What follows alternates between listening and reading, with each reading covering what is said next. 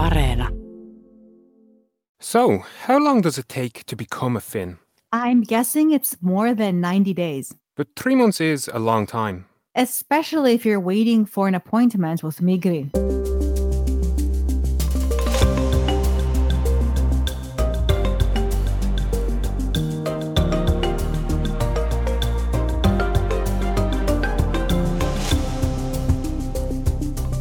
Hello and welcome to All Points North, the podcast that never keeps you waiting.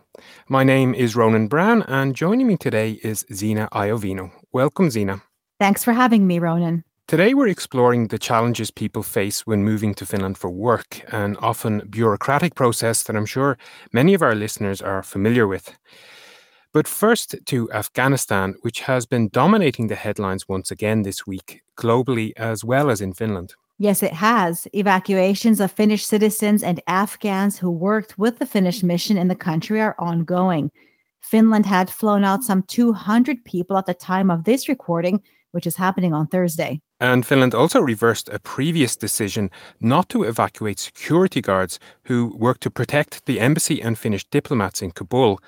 Prior to this U-turn, we spoke to one former embassy guard who told us that he was living in fear of reprisals from the Taliban. And just before we started recording today, we learned that the Finnish Foreign Ministry is planning to end evacuations from Afghanistan on Friday, that's tomorrow, even though there are still about 170 people waiting to be evacuated to Finland. So to get an idea of what's currently happening on the ground in Kabul, I spoke to our Yle colleague Maya Liuto, who has been reporting on Pakistan and Afghanistan since 2015. It's really difficult for people to get on evacuation flights now. Like all the people that I've been in contact with, none of them have managed to make it out of the country. None of them. They're there. And now yesterday, the Taliban said that they're not going to allow Afghans to get to the airport anymore. I don't know what that's going to mean in practice. Like people who have already been promised they would be on evacuation flights, are they going to still allow them? Or is it just like a blanket ban, like no more Afghans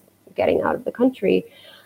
It's a very nerve-wracking situation. And I can't really comment on the number. Like it's hard for me to assess how many people would have been working for the Finnish government or Finnish forces in total or others. But it does sound like it's a fairly low number if we're talking about almost 20 years of Finnish involvement there. But I might be wrong as well. I don't know.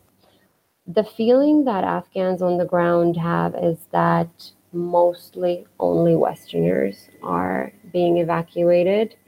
And there have been these stories of planes taking off almost completely empty. So, yeah, it's a pretty terrible situation. Now, Finnish troops also arrived in Kabul this week. They're there to assist with evacuations and are operating around the vicinity of the city's international airport.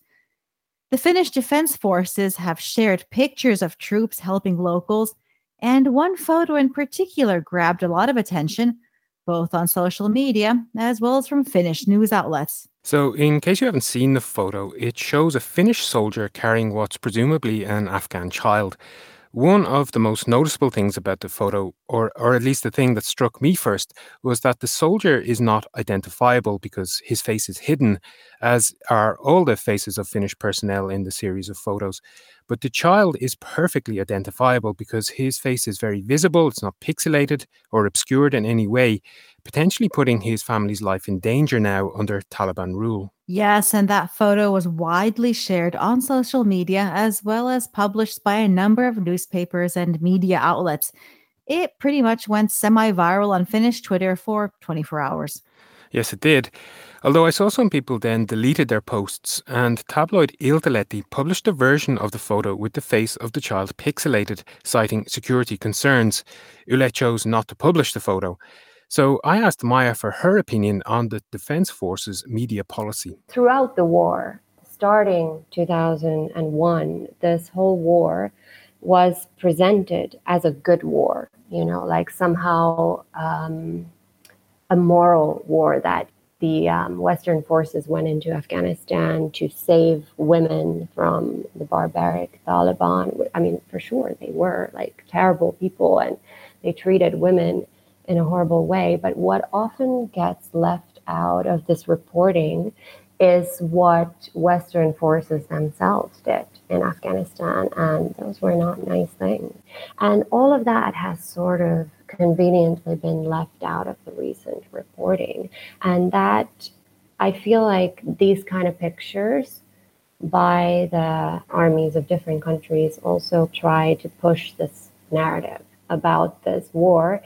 For some people, especially the minorities up north and women in cities, a lot of good things did come to them after the Taliban was ousted. But, you know, there's a whole different story in the South. And that was Yle's Afghanistan and Pakistan correspondent Maya Liuto speaking to us from Islamabad.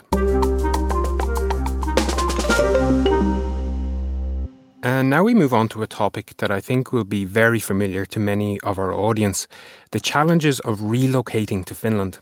Yes, this topic touches on a lot of different areas, such as learning the language or languages, getting a job, finding a school or daycare, and dealing with Finnish bureaucracy.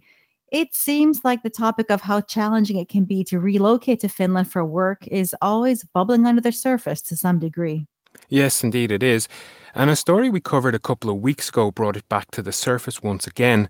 Regular listeners will remember we reported on US physicist and TV host Deborah Berry-Beesh's very public decision to quit the 90-Day Finn program, which ignited a lot of debate on social media. This program is run by Helsinki Business Hub and aims to attract movers and shakers to Finland. And we were due to have Deborah on as a guest this week, but she has since told us that she would prefer not to come on the show. She said that while there has been a lot of public support for her and her family's decision to leave the 90-Day Finn program, there's also been a lot of negative discussion about her specific situation, which is distracting from the bigger issue of how Finland can better integrate foreigners. And that's exactly what we intend to do today, focus on those bigger issues. And so as a starting point for that, I sent a call out on social media earlier this week, asking for people's thoughts, comments, experiences of relocating here. And I received a massive amount of replies, again, demonstrating what a huge and broad topic this is. Especially as we often report on government officials calling for foreign workers to come here. But then when people do relocate here for work, they come up against all sorts of barriers and obstacles. Exactly. And just in the replies to my tweet alone, I heard from people about the difficulties they had of getting a Finnish ID, opening a bank account, getting qualifications recognized, and of course, the trials and tribulations of learning Finnish. But one reply in particular caught my attention, and our producer Mark will read it out. I've only been here for 6 months, and every step of the immigration process has been an uphill battle. Were it not for my partner guiding me every step of the way, I could not have coped on my own. I'm exhausted, and despite wanting to make this my home, I don't see a future here. Unfortunately, we hear these types of sentiments quite often. Yes, indeed. And so to get an idea of the scale of the challenges facing people who relocate here, I spoke to Philip von dem Nesbeck, who moved here just 6 weeks ago with his wife, and they're both German, and they have started blogging about the challenges they have faced in relocating. They say it's to help others who might face the same issues in the future. The blog is called Living Hell, that's H-E-L, which I think is more of a clever play on words than an indictment of Finnish society. But they have certainly faced some challenges. In fact, Philip and his wife seem to have experienced the entire array of obstacles since their arrival. Problems getting a Finnish ID card, problems opening up a bank account, months-long delays when trying to book appointments.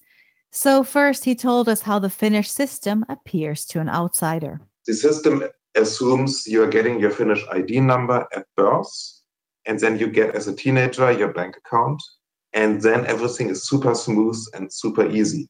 But the whole system is not designed to let people in later. So everything that's done to get people in the system later is a band-aid that's frustrating for everyone involved. And obviously the immigration authorities are super understaffed. Maybe there's also some xenophobia going on with some people involved in different parties. So in the end, you end up with having to visit at least 3 government agencies in the right order and waiting for approval from each agency before going to the next in order to be able to function in Finnish society. And the whole process has clearly not been designed with the needs of the clients, so the immigrants, in mind, which would be to have a smooth integration experience. Philip also said that as he and his wife, who are both EU citizens and highly educated workers used to dealing with bureaucracy, if they were struggling to come to terms with the Finnish bureaucratic monolith, then what chance do other people stand who maybe don't have the same advantages? He therefore suggested the process should be simplified and streamlined, where newcomers to the country could just go to one office, complete all the necessary paperwork, and leave with a Kela card, a tax card, and a municipality of residence. There is no need at all to make these different processes because it's all from the Finnish government and it's all based on the same central database. So why is it so damn complicated? I think we can probably all agree now that these problems, these delays, long queues, are not how things should go. I spoke with Mina Frank, who has many years of experience as a relocation specialist, working with both the University of Helsinki and her own company FinWords, and I asked her just how much of a problem Finland is facing. I think it is a big problem, and the more you follow conversations internationals in Finland are having, the more you realize how big of a problem it actually is. We do have to discuss the structural racism and xenophobia and that exists in Finnish work life. And we have evidence of that. I mean, it's not an opinion. We have studies about this proving the hurdles that people face. And we have to tackle those hurdles and not just dismiss. And if the society and the decision makers don't realize that that's going on, I think that's a big problem. I help highly educated people who are trying to find work in Finland. And the stories that I hear about their struggles, trying to get their foot in the door, I hear that a lot.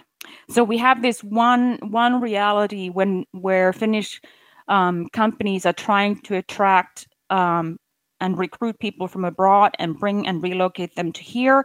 And then we have the other discussions of all of those internationals, highly qualified internationals who are already living in Finland and having extremely difficult time finding work. And those discussions don't seem to connect or overlap. In order to effectively tackle this problem, Mina said there needs to be a change of mindset within Finnish society. It's difficult to measure, for example, have you been able to change attitudes? It's much easier to measure how many people you've had in an integration program. How many people have you helped fix their CVs? How many people have sat through a language course? Those are easily measurable. It's very difficult to sort of create a measure for changing attitudes or reducing racism or xenophobia and things like that. So there are different types of structural reasons that it's easier to focus on individual immigrants and quote unquote fixing them and their problems than it is to fixing larger societal issues. And that was relocation specialist Mina Frank suggesting that instead of measuring how well immigrants are adapting to their new home, Finland could ask what it could do to help newcomers.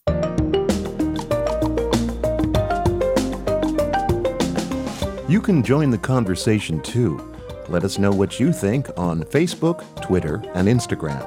You can also leave a voice note or text on WhatsApp. Our number is +358 44 421 0909. Should we check what else has been in the news this week? Yes, well, how about some good news first? Finland's employment rate has returned to a pre-pandemic level. Finland's employment rate climbed to nearly 73% in July. This is the highest level since February 2020, just before the coronavirus pandemic began to impact the Finnish economy. Passenger volumes at Finnish airports fell by nearly 80% in the first half of this year compared to the January to June period of 2020. That's according to airport operator Finavia. Finnish airports seem to be recovering more slowly than others in Europe, partly due to tougher travel restrictions. Finland has set up a working group to investigate long COVID. Health Minister Krista Kiuru said that some 10% of those who contract COVID are likely to suffer symptoms for an extended period lasting more than 12 weeks. Meanwhile, Finland has started preparing for a COVID vaccine booster campaign this winter, although the government has yet to make a final decision on whether additional doses are needed for fully inoculated people. Should Finland decide to roll out a new mass inoculation campaign against coronavirus, boosters would initially target the most vulnerable individuals. Finland's mental health crisis helpline saw record numbers of calls in July. Mieli, Mental Health Finland, says that the line received nearly 30,000 calls during the month, an average of more than 900 calls per day. And the pandemic has spurred isolation, anxiety and depression among immigrants and young people in Finland. That's according to a number of recent studies. COVID stress is hitting people hardest in the 18 to 34 age group. And finally, this week, Finland banned some single-use plastic items like straws. The EU's Single-Use Plastics Directive aims to reduce the volume and impact of plastic products on the environment. And so it looks like we've come to the end of another show. What are your plans for the last weekend of summer, Zena? It looks like I'll be working this weekend, but I do plan on catching some of those final summer rays best I can. Well, I'm very much looking forward to being a part of sporting history this weekend. So as you know, Zena, as I'm sure our listeners can guess from my accent, I'm originally from Ireland, and this weekend I'll be playing in Finland's first ever game of hurling. It's going to take place this Saturday afternoon in Helsinki Staadionin Lähikenttäpuisto, and COVID restrictions on outdoor gatherings will be observed. I'm going to have to stop you there, Ronan. What's hurling? What's hurling? Well, it has been described as a cross between field hockey and murder, but in my opinion, it's the greatest game in the world. It's been played in Ireland since before Christianity arrived and has become almost like a religion in itself. And now it has finally, after thousands of years, arrived in Finland. That sounds like some medieval fun. Best of luck. Thank you, and thanks also for presenting the show today. I should also thank our producer, Mark B. Odom, our sound engineer, Laura Koso, and you, our audience, for listening in. Don't forget to check out our website at yle.fi/news for all the latest updates. Bye. Bye-bye.